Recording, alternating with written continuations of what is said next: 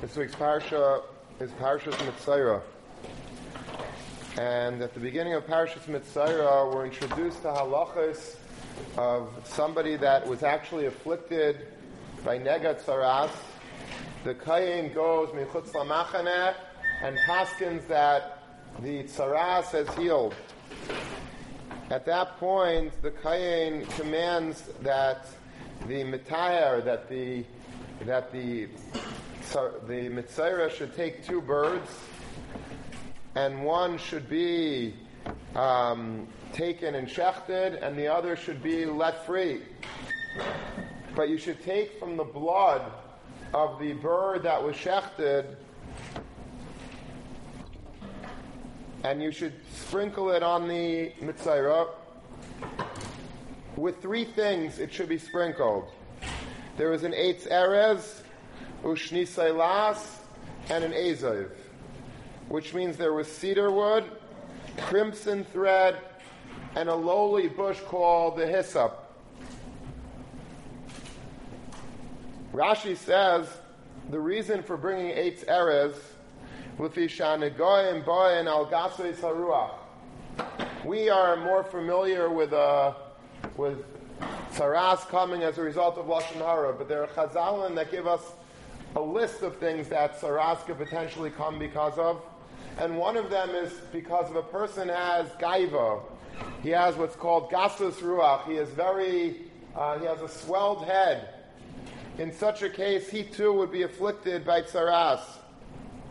The Eitz Erez, being a very mighty cedar tree, is a reflection of the gaiva that the person has. Rashi further brings Ushnitzai las ve'ezaiv, ma takanose v'yisrape. What should be the way that he heals himself, this balgaiva? Yashpil atzmei migeusai kitelas uchezev. He should lower himself from his haughtiness like a tailas and an ezav. The shnit tailas was a piece of wool that was dyed by a type of lowly insect, very low, very humble. And the hyssop is again a lowly bush. So we have these three ingredients to be matayah the mitzayra.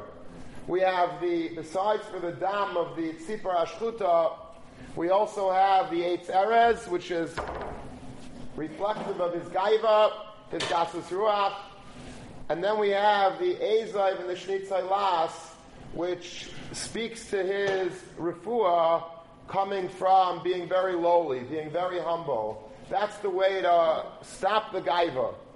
The way, if we're working, if we're dealing with issues of gaiva, Chazal are telling us that the way to do so is by lowering one's self-esteem, by lowering one's opinion of oneself, and to become more grounded. The Maharal in Gur Aryeh asks, why was it necessary to have two things that were low? We have, let's take the lowest one. Let's take the Shnisailas. That's the lowly worm, like a, a very small type of insect doesn't get much lower than that. Why do you have to also sprinkle the blood in addition to the lowly shnisailas? Why do you have to use as well the azav? The azav is also humble, but it's bigger than the shnisailas.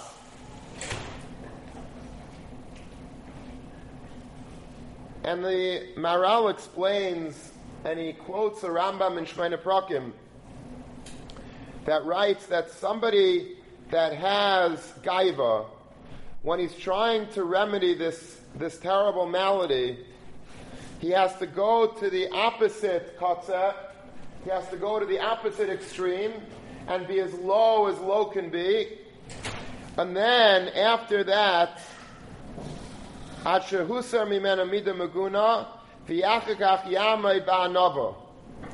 So there's two levels on the opposite extreme of gaiva. Gaiva means I'm it. I have gasa saruach. What does a person have to do in order to remedy that? If you go to a 12-step program to get rid of to get rid of the gasa saruach, what do you do? So the Rambam tells us that you have to do two steps. The first step is you go to the opposite extreme. Sometimes if you have like a like a metal bar and you want to make it straight, like let's say you bend a hanger.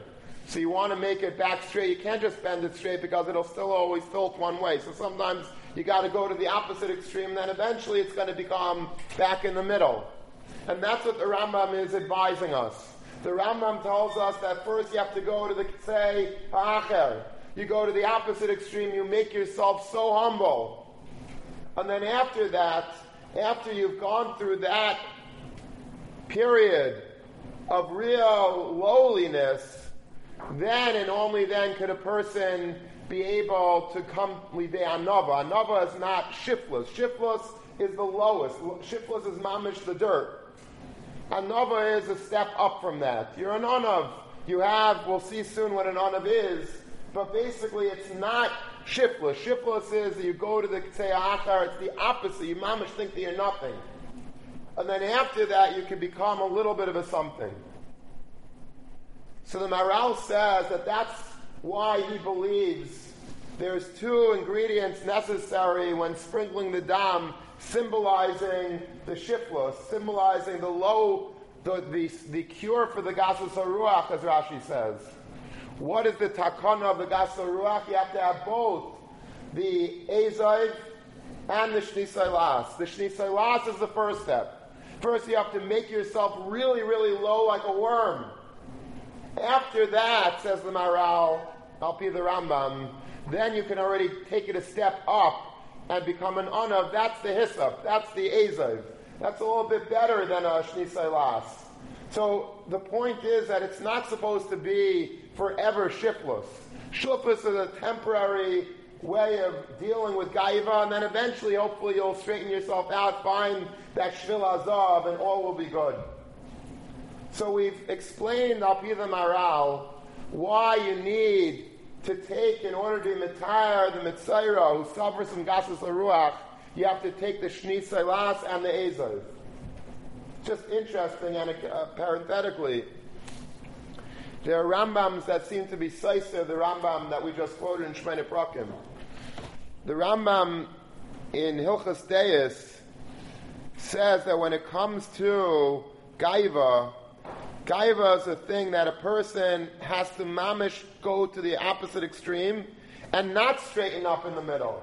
There are things, he says, that are such midah maguna, like Gaiva, that you don't even want to find the middle road. Normally it's healthy to find the middle road. That's the famous Shvil Azav of the Rambam. But then he says there are some times that it's such a despicable midah that you want to run away to the opposite end of the earth from it and never come back. And the Rambam writes similarly in Pirusha Mishnayis to Avis, when it says Ma'oid Ma'oid Havishval Ruach, he says Shegaiva Cholok Kolshi uh, Mikol Amidai Shetzarach Lisrachek Min HaGaiva Ad Kitzei Achrin. Other, unlike other midas, you have to find the middle road. Gaiva is something you have to go to the opposite. Ad Asher Leitishar Bikirba Achiza Kolshi Lamida Razu. Ma'oid, ma'oid. You have to be really, really shiftless And that's it. You stay there. It's just interesting that it seems to be really Saiser, this Rambam and Shemene Prakim, that the Maharal quotes, saying that this too is a midah that needs to find a mamutza, it needs to find a, a happy medium eventually. It's interesting, the Rambam there in Pirsha Mishnayis quotes a story that happened to one of the Chashuve Chasidim, one of the Chashuva pious people in the generation. This is, I think it's quoted also in the Chavis Abavis. He says, they asked him, what was the happiest day of your life? They asked this chassid, who was very shiftlesstic. So the chassid said, one day I traveled by ship, and I was sitting like in the cargo section. I was sitting in a very low class of the ship amongst chavilas begadim. And and I was lying there, I was trying to sleep, and I was so small and lowly to the chashiv and noblemen that were like in the first class section that they passed by me and they like looked down on me like I was nothing. And not only that, they treated me so mebuza that that they were actually they they relieved themselves on me. That's what the that's what this chassid said, and it didn't bother me. It didn't bother me. It was so I was mamish. This is bizyainus. A person is a chashuv a chassid, and he is he just doesn't have that much money, so he's staying in the cargo section and the steerage section, and they pass by him, they're mevazim, and they're mashkin on him. And he says, and I didn't bother me. That was the happiest day in my life because that showed that I mamish was able to attain shiflus. This is in the Rambam's world, at least in the Pirush Mishnayis La Rambam. That's like the ultimate. The ultimate is to be so lowly that nothing bothers you, that people could taunt you, people could demean you, people could insult you, and it just like washes right off. Doesn't bother me because I don't feel any gaiva. There's no gaiva. You didn't, you didn't deflate me at all. I have no ego to deflate. But that's not what the Rambam says in Shemona Prakim. He says you gotta, you gotta have a little bit of ego. It's healthy.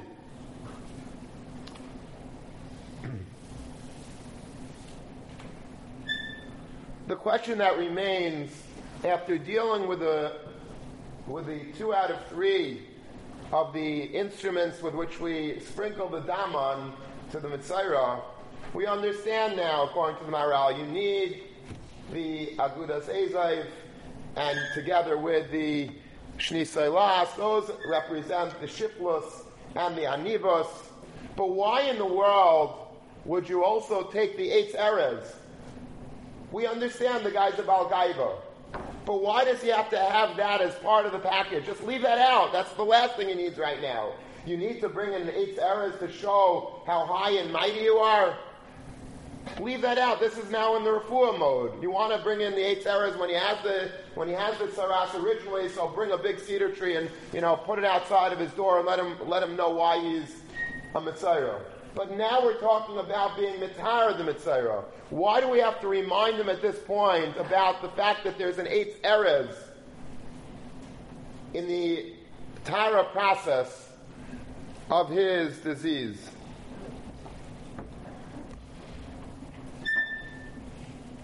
And the answer is going to be brought out at the end. We're going to make a little bit of a detour and we're going to first try to understand what an anav is. I think the common misconception of anivos is when a person thinks that he's a nothing. An anav, by definition, must be he's a humble person. He feels like nothing. Everybody is greater than him. I'm a nobody you know, the famous joke about the person in Navardik. Navardik was very into like, you know, shiftless Adam. You have to demean yourself, you have to, you know, make yourself into literally after the da'ara, you have to mevatel yourself. Which is like the opposite extreme. You talk about it, could say acher. The opposite extreme was Slabotka. Slabotka was, you know, godless Adam. Man is great, man is greater than an angel. That was the Slabotka derech, and the Vardik was like the opposite. It was a complete counterbalance to Slabotka was Navardik, and basically they, they believe that man is nothing and you have to tear yourself down, and that's the way that you uh, accomplish something in life with yourself, by complete self, self, crushing yourself. And the joke goes that once there was a, uh, a freshie that comes in to the base medrash, and it was Musar Seder in Navardik. In Navardik, everybody was screaming and crying and saying, Ich bin agarnish, ich bin agarnish, I'm nothing, I'm a nobody, I'm, I do not deserve to be here. I don't deserve to be alive. And this little freshie, you know, comes in, he, when in Rome, do like the Romans, and, you know, he sees everybody else screaming that, so he also decides to scream, Ich bin agarnish, ich bin agarnish. So two of the Elter Abachim, you know, the Chashur Beis Medrash guys, they like stop their Musar Seder for a second and they look behind them at this little freshie screaming, you know, that he's a nobody, and they start laughing. Is that, look who thinks he's a nobody. But that's, that's what the perception in a lot of our minds are. An oh, ana means I'm a nobody. Come on, stop the gaiva. The gaiva means, means I think I'm something, and an ana means I think I'm a nobody. And that's what we have to try to be in life. A big, fat ephes, a nobody. That's anivus. Now, the clear refutation of this notion is Moshe Rabbeinu. Moshe Rabbeinu, the Torah says that Va'ish Moshe Anav Ma'od Mikol Ha'adam Asher Pnei Adama. Moshe Rabbeinu was the the quintessential Anav. There was no greater Anav than Moshe Rabbeinu, period. There is nobody that comes near the Anivas of Moshe Rabbeinu. Okay, so that would mean that Moshe Rabbeinu was probably like, you know, really feeling bad for himself all day and thinking he's like the lowest yid in the world. But we find not like that by the Misa of Nadav and Abihu. So Moshe Rabbeinu is talking to Aaron. He says, "B'kroive Akadish," and Rashi explains that Moshe Rabbeinu says to Aaron, "You know, it's funny.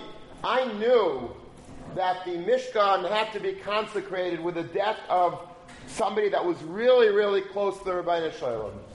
Sometimes, you know, you have to consecrate Kachim through somebody's death. I thought, says Moshe Rabbeinu, it was either me or you.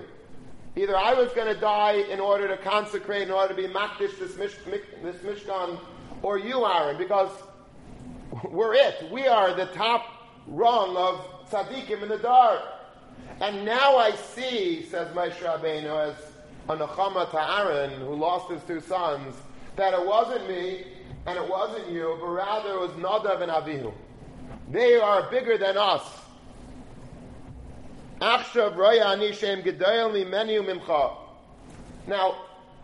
you have to take out from this Rashi something remarkable. That Moshe Rabbeinu was sort of implying, he wasn't implying, he was saying it. That I think and I know that I am it. I am the closest one to the Rabbi Shalom. Me or you, Aaron. But one of the two, maybe both of us together, we're Shulim. But together, we are it. We are, you know, if there's Shishim Reba Klai Yisrael, I'm one and you're two, or you're two and I'm one, and now I found out that we're three and four.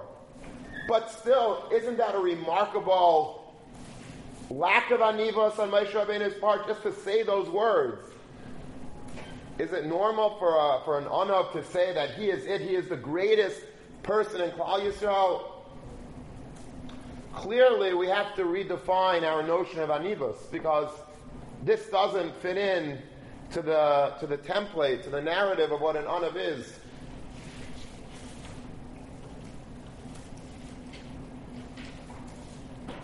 There's a Gemara at the end of Masechah Saita.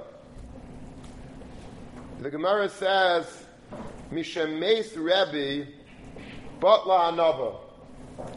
That when Rebbe died, so Anivas died with him. He took Anivas to the grave. There was no more, no more Anivas. So the, you know, the end of Anivas was, was, was, was met with the Misa of Rebbe. Omar Loy Rav Yosef. So Rav Yosef says, Latana, to the Tana that says this, like Tisni Anova. Don't say that about that when Rebbe died, Anova is dead. To Ika Because I'm still alive. What about me? Don't, you know, you know, it's like the joke about the person that, you know, who's being honored by the dinner he was a guest of honor by the dinner. So the you know the person introducing him was saying he is like the biggest Baal Tzedakah, and he's a Talmud Chacham, and he has a beautiful mishpacha, and he's well respected, and he is you know uh, he has yichus and having the whole nine yards. And then like at the as he was like winding down his speech, he feels like a tug on his on his jacket. He looks down as the guest of honor. He says, "And you're not going to mention my anivos? My anivos? You forgot about my anivos." Uh, that would obviously be a, a, ludicrous thing for a person to say, because if you're saying that, you're not an honor. But we see a Gemara that says that Rabbi Yosef said, well, Ikan, no, what about me? I'm an Anav. Why are you not mentioning me? It's interesting, the Gra says a different shot in the Gemara. He says, because, because of this kasha, he says, Va'ika Anah, Rabbi Yosef, Va'ika Anah doesn't mean that Anah meaning I in Aramaic, but rather he says that there is a uh, he he has a, there's an amira I think it's in the, in Yerushalmi, found in Amir by the name of Anah. It's the name of a person, but Ika Anah doesn't mean there's me, but there's, what about Rabbi Anah, who's a very big Anah? But that's not the Pshuta Shal That's not the simple touch. The simple touch is that Rabbi Yosef says that there's me. I'm an Anav, so you can't say that Anivas is dead because I'm still alive. Now, if he's really an Anav, how would he be able to say such a thing?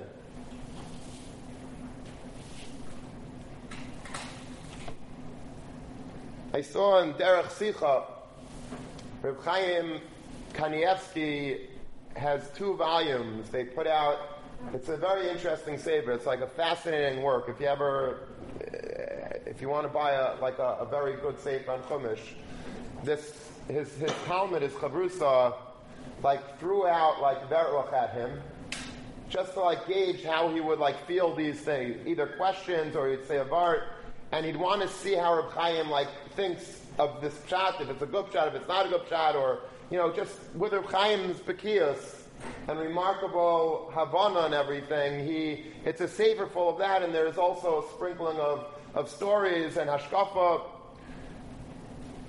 So Reb Chaim Kanievsky says that the Welt the world, you know, says, the yeshiva world, that the reason that Reb Kiva Eger was Nesyached ben Gdoile Achrayim, why is Reb Kiva Eger considered to be the gold standard of Achrayim? I mean, it's true that he, wa- he was definitely a guy in, you know, in his own, in his own league, but, you know, there are a lot of guy in him. If you go, you know, around this base medrash and look at a lot of these farms, also guyiness. If you go online to HebrewBooks.org, there's 40,000 svarim and counting of svarim. Many of them are gainis, but you don't know any of their names. It's all like no name, you know, gainim. Reb Kiveger is like everybody knows Reb Kiveger. Why? Why was he zeicha to this special treatment in Klal Yisrael? So Reb Chaim says the reason is because he was known for his anivas. He was such an anav that in the schus of his anivas, his Torah became famous and he became like a celebrity in the entire world for his guidance. In fact, the Chasam Sofer, who was the son-in-law of Reb Kiveger, says that if you want to have an idea of how great an Anav Moshe Rabbeinu was, you look at my Shver. You look at my father-in-law, Reb Kiveger was like a me'ain of the Anivas of Moshe Rabbeinu. That's a big statement. They say a story about Reb Kiveger, how Reb Kiveger was once traveling together with the Nesivos, and they were going in a horse-drawn carriage, and they were going into a certain city. I don't know, maybe it was the city of Lisa by the, the Nesivos' town. And as they were coming into the city, these two gainim, so all of the pe- people of the city came out to greet them. Not only did they come out to greet them, that wasn't enough for them. They wanted to give real kavod atayra. So they unhitched the horses from the wagon and they took the horses away and the people themselves all started carrying the wagon and bringing it into town. The chvaydim of Atzma. Now, when Kiveger saw all these people coming, the first thing that entered his mind was that's such a beautiful thing. They're giving kavod to the Nesivos. So Reb got out of his part of the wagon and started pushing it. Because he also wanted to be Machabed the Nesivos. The Nesivos, for his part, I guess he didn't see Reb leave. He said, wow, it's so nice they're being Machabed Kiva So he also got out of the carriage. So the scene was like there were hundreds of people pulling a wagon that was empty. But that was the, the Anivas of Reb to not think for a second that the kavod was due to him, that he was the one that they were giving kavod to, but rather just to believe that that it was all for the nesivas. That's uh, that's the anivas that the Rebbe Kiva had, and that's why he was zeichet to the godless that he attained. Now that we know a little bit about Rebbe Kiva anivas, I'm going to tell you a story that may seem a little bit startling. Rabbi Akiva Eger was embroiled against his wishes in a very famous machlekes. There was a in the early today, you know, everybody puts out their own shots. You can go to a farm store and get an Eizvahadar and get an ArtScroll and get a Vilna shots and get a this shots and a, you know, and a, everywhere, Steinsaltz, there's a hundred different shots out there. It used to be very, very expensive to to buy a shas, to print a shas. It was a fortune. People didn't have money like we have today. You know, you just go swipe a credit card. There you have to have. It was expensive. Each each volume was like lavishly done, and it was it was a very big investment for the printers, for the publishers to put it out, and not knowing whether or not they'll ever recoup their investment, because how many people are already going to be able to afford to buy a shas? So there was two competing printers of shasim. One was the Slavita Shas. There were two brothers from the city of Slavita. Slavita had a famous printing press in it, and they were printing a Shas, they already had started to print a few volumes. We, if you look around, you'll see sometimes the Slavita Shas is different, like Suras Hadap than we have. It's a little bit different, and the fonts are different. And then there was another Shas called the Vilna Shas. That's the one that we basically use. I mean, the Oizva Hadar is not exactly the Vilna Shas. They, they made like almost a perfect replica of it. They re, they re, um, you know, ty- um, typeset the whole Shas exactly with the same Tzuras Hadaf, but it's not really, I don't know if it's really correct to say it's the Vilna Shas. It's not. It's a re, it's a redo. Uh, you know, they redid the Vilna Shas, but it's not really the Vilna Shas. That's why, like on the cover of the ArtScroll Gemaras, it says, you know, the Vilna Shas, the, and it's not the Vilna Shas because it's really Oiz Vahadar. Oiz Vahadar is not the Vilna Shas. It's a brand new, it's a new printing of, they copied the Vilna Shas, but it's a, it's not really fair, I think, to call it the Vilna Shas. Vilna Shas is the Vilna Shas. So, anyway, but, so there were, there were two brothers printing the Slavita Shas, and then there was also, a little bit later, the Vilna Shas began to be printed. And the Slavita people got crazy from this because, you know, here they were, they were, they felt that they had, they should have the monopoly on the market because they were printing it and they were doing it for, you know, they were doing it for the Taivas HaKlal in their minds, and they were, I guess. And they, these were Shemer Tarmitzvahs, not Rishon, but they felt that no one should be able to have any Hasagas Kavol. They wanted to print their whole Shas and they wanted to sell out you know, all of the shasin, and then whoever wants to can start printing their own. But for the time being, we should have, you know, the open field should be ours, and we should be able to be the only ones printing the complete shas and selling it. The Vilna people, the Achim Romm, the Romm brothers, who were printing, you know, probably a, a little bit more beautiful edition of Shas, they felt that no, you know, it's this Torah, and we also have the right, and it's not the it's not the same Surah Sadaf, and it's different, and it's better, it's improved. We also want to print our own Shas. So they took this question to Rabbi Kiva Eger. And Rabbi Kiva Eger like the people of Vilna. Like the Achim Romm, the brother, the Romm brothers who are printing in the Vilna, they felt he felt that they have the right, and uh, and it's a nicer shas, and etc. And so he paskined against them, against the against the Slavita people. Now the Slavita people, when they heard that the Gain Reb Kivager came out against them, you know, you would think that they would be machnia themselves, they'd be makabalit, but they weren't. They were very upset. And they started putting out terrible Lashon Hara against Reb Kiva Eger. They started, first of all, they said personal things about him. They said that he was old and he was senile, and that his decisions had no bearing. And furthermore, they said that it's hard to even get the words out of your mouth, but it's so it's so crazy that it's you know you could say it that that because of bribery that there was some degree, somebody must have, you know, given some money to something, uh, to somebody, and, and because of that, some, some sack must have got, gotten distorted along the way.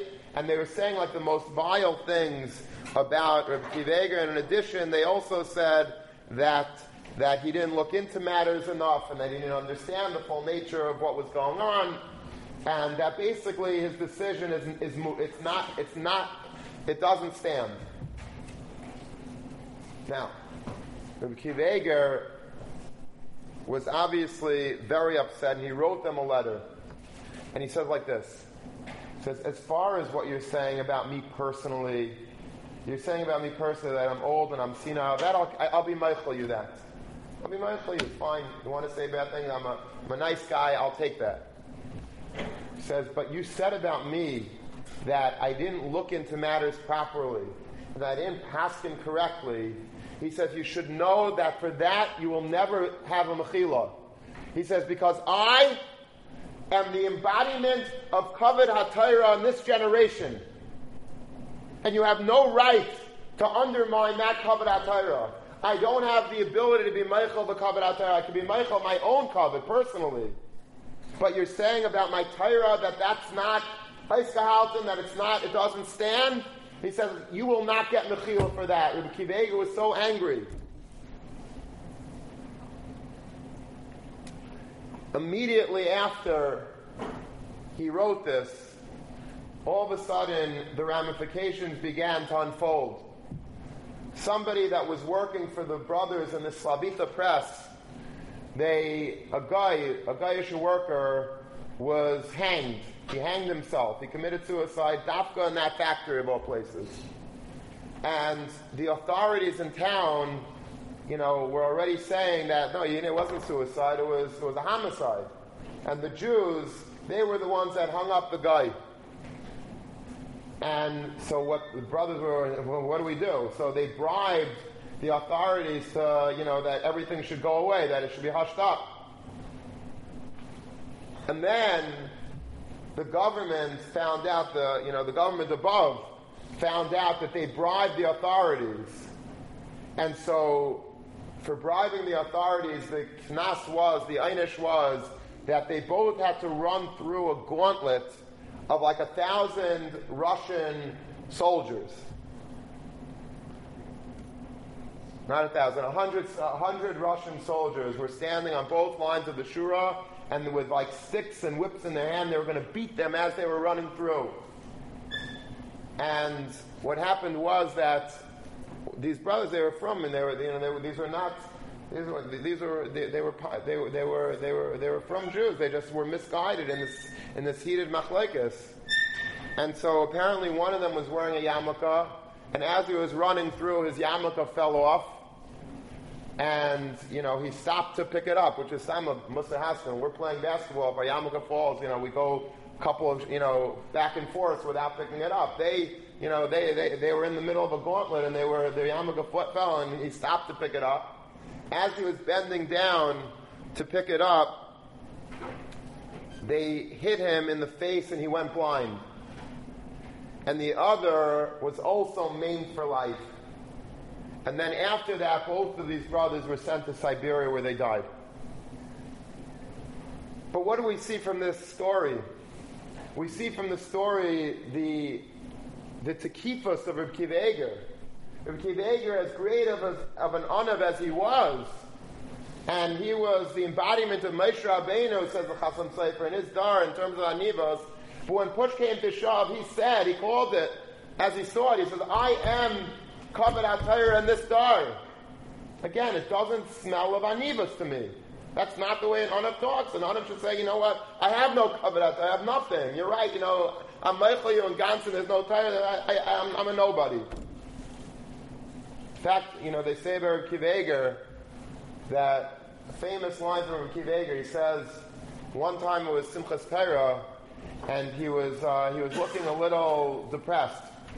So they said, Rebbe, why are you so depressed? Says, you know, Simchas Torah, you should be happy. So he says, you know, I've been the Rav of Posen for many, many years. He says, for decades already, every year they give me Chasan Torah. I'm a Chasan Torah every year. He says, so for decades and decades I'm Chasan Torah, and I still don't know the Kala. Still don't know the Kala. The Kala is the Torah. I still don't know the Torah. So Kiva Eiger, like obviously he had some, you know, he had anivas even in Torah, but here he steps to the plate and he says, "I am Kavod HaTorah in the star." Again, it doesn't sound like an onav.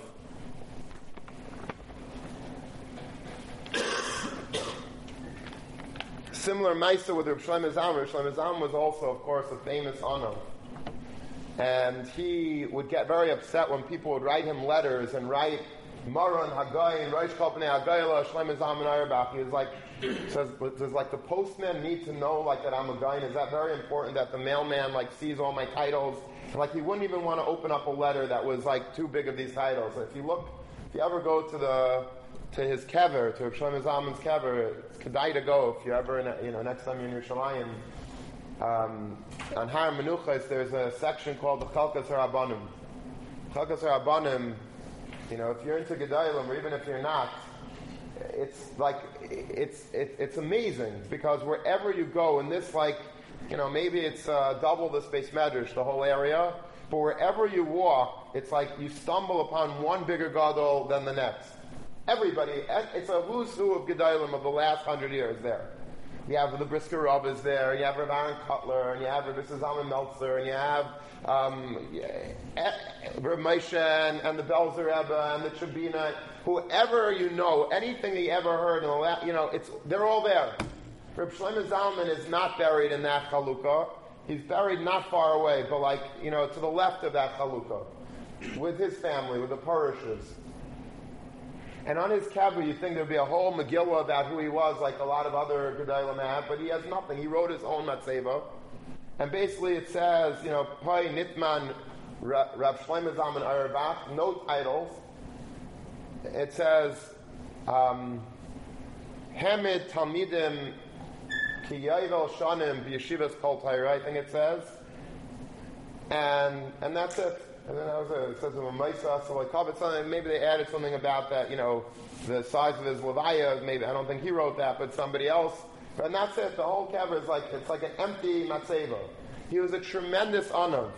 I think he was once walking into the room with uh, Shmuel Auerbach and his son, and um, and they started singing Yami You know, they, they all started singing, and obviously you know, it was for Shlomo Zalman. Reb Shlomo Zalman also started singing. He honestly believed that they were singing for Reb Shmuel. He didn't couldn't be master that it was for him. Uh, you know, he was a real, real honor. And, and then there's a story that's told about how one time there was a boy who was like mentally ill, and he was supposed to be. Uh, institutionalized. He couldn't, you know, he couldn't stay in yeshiva and he couldn't do much. So they wanted, but he knew he was, you know, he, that much he knew that he didn't want to go to an institution. But his family came to Rav Shlomo Zalman. They said, "We need an eight, so we have to send him to an institution. It's not shayach. It can't be home. Can't be in yeshiva. It's not working." So Rav Shlomo Zalman called him over and says, says him like this. Says, "Listen, my name is Shlomo Zalman Auerbach. Says I, I'm the Gadol HaDor. The Gadol HaDor, undisputed.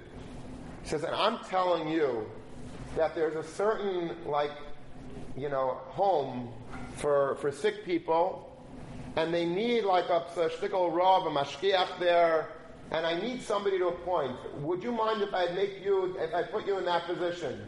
He says, me? I, I should be, I should be a mashkiach, I should be a rav. Oh, yeah, sure. And that's how, you know, in his pikchos, he sends them to this, this, this institution, and that was but in the process, again, he, said, he knew that he was the God Ladar.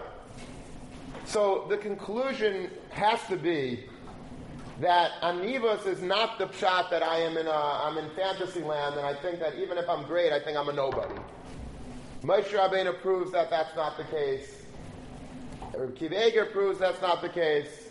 Reb Shlomo Zalman proves that. So there's a lot of rayas that we brought that that's simply not the case. Doesn't mean that you feel you're noble. Moshe Rabbeinu knew that he was the greatest.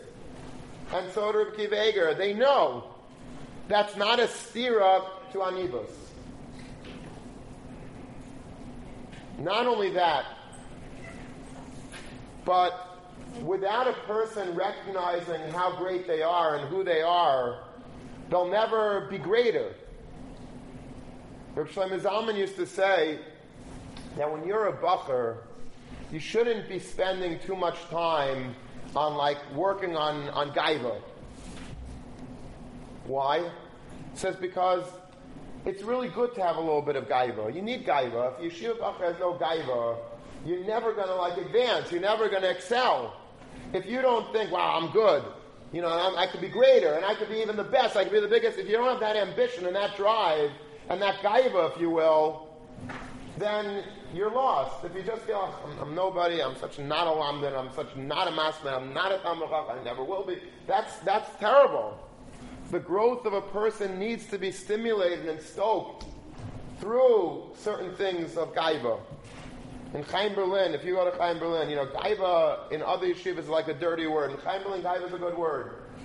Not the treif in a gaiva. There's another type of gaiva called gaiva de kedusha. If you ask any Chaim Berlin, he'll give you a, you know, an hour mimer about what gaiva de kedusha is. There's something called you have to be, you know, there, there, there's good gaiva. There's there's holy gaiva. There's sometimes really good to feel like good about yourself. We want to feel good about ourselves. When we finish a davening, we should feel, wow, that was a geschmack of davening. And bring ourselves up.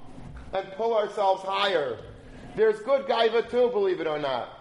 A person must know who they are, and they must know what their potential is and how great they really could be. That's not trait. That's not bad gaiva. That's good gaiva. What is anivas then? So we have to see the famous Igeres Ramban. Igeres Ramban is in the back of a lot of Sidurim.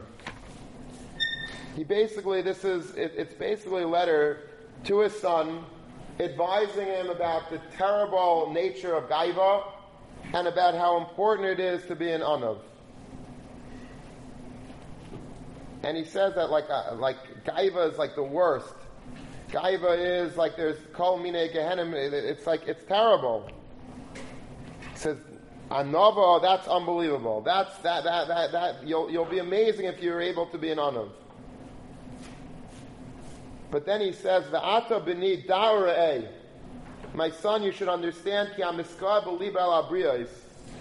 Mayru b'malcha shamayim ki misparu b'lbush malcha shamayim. You you have no right to have gaiva over other people because only the Lord can lord over other people. Human beings are not supposed to lord over other people. Adam. The Ramban says, in any way, like, what do you have in gaiva over? Let's examine exactly where your gaiva is coming from. In Ba'isher, but you're rich, you have a couple of dollars in your pocket. Hashem Shumasher. Hashem is the one that makes a person either poor or wealthy. You didn't do that. Believe it or not, you did not do that.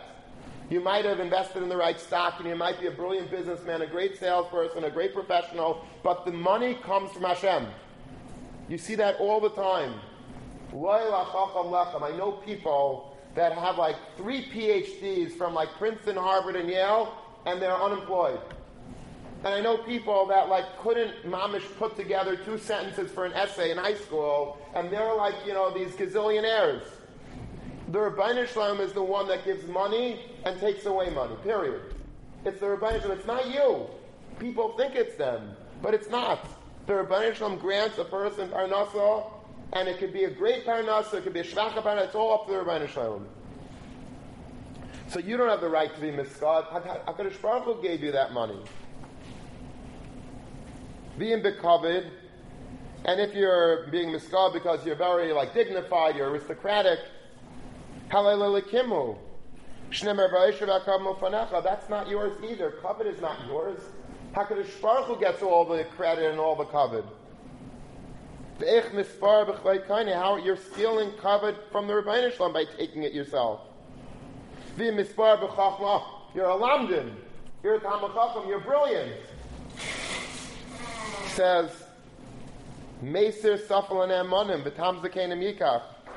Says, again, it's not yours. The Ribono Shel Olam gives Chachma. What, what makes you smart and, and another person not smart? It's the fact that Ribono Shel Olam gave somebody a higher IQ. IQ is not something that you can, you know, you could read more, whatever, you could try, but there's a natural IQ that a person has. If you're born from brilliant parents, or you know, you have you have much more of a of a chance of being brilliant than a person that didn't. So what are you being miskaya for, says the Ramban to his son. Nimsa hakol shavul ne'amakim.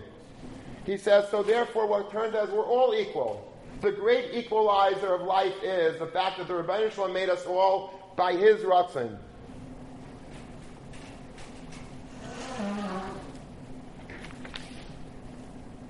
He says further. When you're looking at other people, and this is such a critical sight of what anivas is, whoever you're looking at, whoever you're focusing on, always look up to them. Always admire somebody else. Never like be condescending and looking down at anybody, says the Ramban. V'im chacham ayashiru, Allah If he's a chacham, not you, if he's a chacham or he's an asher, you have to mechabin. Oh, you know, he's smart, he's brilliant, he's a guy that deserves me being mechabin him. He has money, he's giving a lot of money to tzedakah, he's wealthy. Okay, I'm impressed. V'im rashu, and if he's poor, be'atash, and you're the rich one, or you're smarter. That you are more on the hook than he is. If he sins because he's not so smart, he's a shaygig, you're amazing. You know the halacha, he doesn't, so give him respect because he's always a shaygig. And b'chol devarecho masecha machshaveisecha b'chol eis chashay b'libach ki la'ata emlof ne'akadosh baruch hu v'shchinasa elecha. And this is how the Ramban goes on to explain what an anav really is. The Mesillas Yesharim also speaks similarly in, uh, in, in, in, the parak about Anivos, parak Chafbez, Vivir, Midas, Hanav, I'm not going to go into all the specifics, but he basically says a very similar thing how whatever you are, whatever you are, as great as you may be, you always have to remember that there's no room for gaiva. There's no room for gaiva. The Ribono Shel Olam gave you everything, and whatever other people have, you have to admire what you have. You have to understand that the more you have, the greater the responsibility is. Rabbi Saul Salanter used to used to say about himself. He says, "I know." that I had the brain of a thousand men. He was brilliant. Not brilliant is like a word that we, we throw around about anybody today. Rabbi Saul Salanter was really, really like sometimes you know they everyone's like called Harav Hagain today. So sometimes like just in Mechalik they say Harav Hagain Hamiti. Hagain Hamiti means he's really a guy. It's not you know it's not just some title. It's true. Rabbi Saul had the brain, the wattage of a thousand people, but he said, he said, I know that I have a brain power of a thousand people, but I also know that I have the responsibility of a thousand men. That's really what anivas is. Anivas means not that I don't know who I am. Rabbi Salanter knew who he was. He says, I have a, the brain power of a thousand people. He didn't say, well, I, I don't know anything. He knew who he was. But at the same time, he was so crushed by the burden of what he did have that he couldn't have gaiva. There was no gasas ruach. Anivas is the pshat, not that you're, you know, you're living in a, in a myth of what you're not and what you are. You have to have a real perception of what you are. You have to know your greatness, but at the same time, you have to realize that with your greatness comes responsibility. If you're smart, then you're always chayiv. You're always going to be amazing. And now you have responsibility with your smartness to teach other people. And if you have money, can you imagine if you're a very wealthy man, if you have, you're just making ends meet, okay, you don't have to worry about what to do with your tzedakah. It's all of, you know, a couple hundred dollars, a couple of thousand dollars a year, meiser, chaimish, whatever. You know, it's good. I'm fine, I'm doing good. Let's say you won the lottery. And now you're worth $450 million. So you're being misguided over, well, you'd be staying up at night besides for worrying about all the other things you have to worry about now, but am I doing enough with my money? There are people starving that I, I should be feeding now. There are people that are being evicted from their homes that I should be building a new home for. There are yeshivas that are shutting down. There are people in Eretz Yisrael that don't have food to eat. What am I, I, you know, there's always the weight of the responsibility of the gifts that HaKadosh Baruch Hu gave you. So Anivos means I know who I am, but I know that I didn't do it myself. The Ribono Shel Olam did it for me, number one. And number two, because I have such gifts, the pressure and the stress and the responsibility makes me never fully able to look in a mirror and say, wow, I'm great. Because I can't. There's so much more to do. Moshe Rabbeinu was the Anav Mikol Adam because as great as he knew that he was, he said, but maybe I should be doing more. Reb Kiva Eiger, Reb Shlomo Zalman, these were great people. But the greatness of them was not that they were brilliant or that they were, they were brilliant, but they realized if I'm so brilliant, maybe I should be learning more, maybe I should be accomplishing more. And they looked at everybody as if they were unbelievable. They looked up, they looked up to everybody because they realized that they don't have that brilliance and they're struggling. And still they're able to accomplish so much.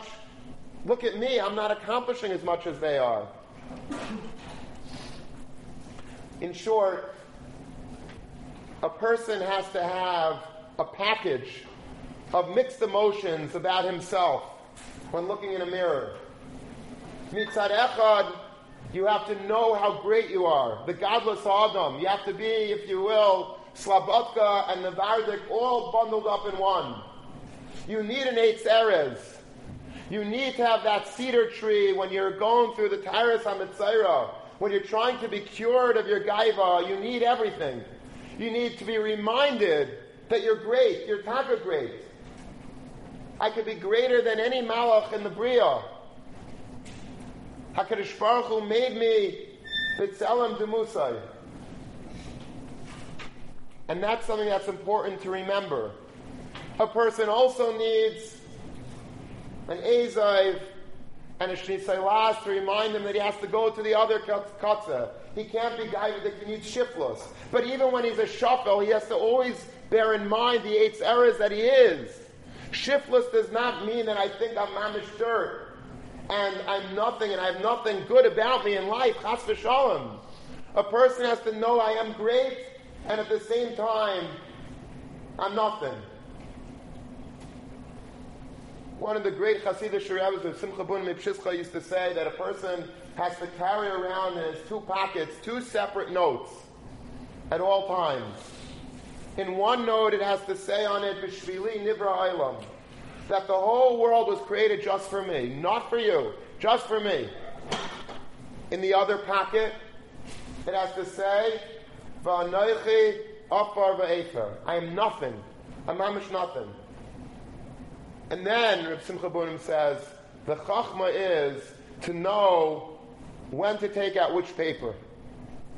You have to know sometimes you know you're feeling really low about yourself. That's not the time to start learning about anivas and shiflos and, you know, I'm going to really, you know, just dig a hole in the ground already and throw me in because, you know, I'm worthless. When you're feeling really low, that's when you have to take out the piece of paper that says. Remind yourself that you have an eitz erez inside also. That you're a cedar tree, you're strong, you're powerful. You can do whatever you want. Don't feel low in a shiftless way as if as if I'm worthless. But sometimes we do feel too guy. We take the eitz erez and we like make it much bigger than it is, and we think it's our gifts and our talents that we created ourselves. Then you have to take out the piece of paper with a that I'm upper be'efer, which is the equivalent in the bundle of the Aguda Zezaiv and the Shnit Las, reminding us at all times that we're not really as great as we think we are because we have so much responsibility and it wasn't our gift. We didn't do it ourselves. HaKadosh Baruch Hu granted them as gifts to us to use for Him. And that, I believe, is what the message of the Taharas HaMetzora is, this bundle, this precious bundle. The Hizal HaMetar. To be Metar Yid for a person to understand how to really find that perfect Shvil Azav in life, you need everything. You need to be a little Slabotka, you need to be a little bit Navardik, you need to be B'Shvili Nibra you need to be Anechi Afer Ve'efer, you need to have, in short, both sides of Moshe Rabbeinu, both sides of Rabbi Kiva both sides of Shlomo Zalman. You have to have both. One without the other is not good. You have to have a well-balanced diet of the eitz erez on one hand and the Shnisailas Aguda Zezav on the other hand. And with that, a person could find himself, with that, a person could be matar himself. A person could realize exactly how great he is, his potential, but not let it get to his head. not let it become a gasus ruach. There's a very big difference between being a, a balgaiva and being an eight eitzeres. And a person, a mitzvah Hashem, if we're able to find the perfect symmetry of all of these three things, then mitzvah Hashem we will be zeichet to go lamala lamala.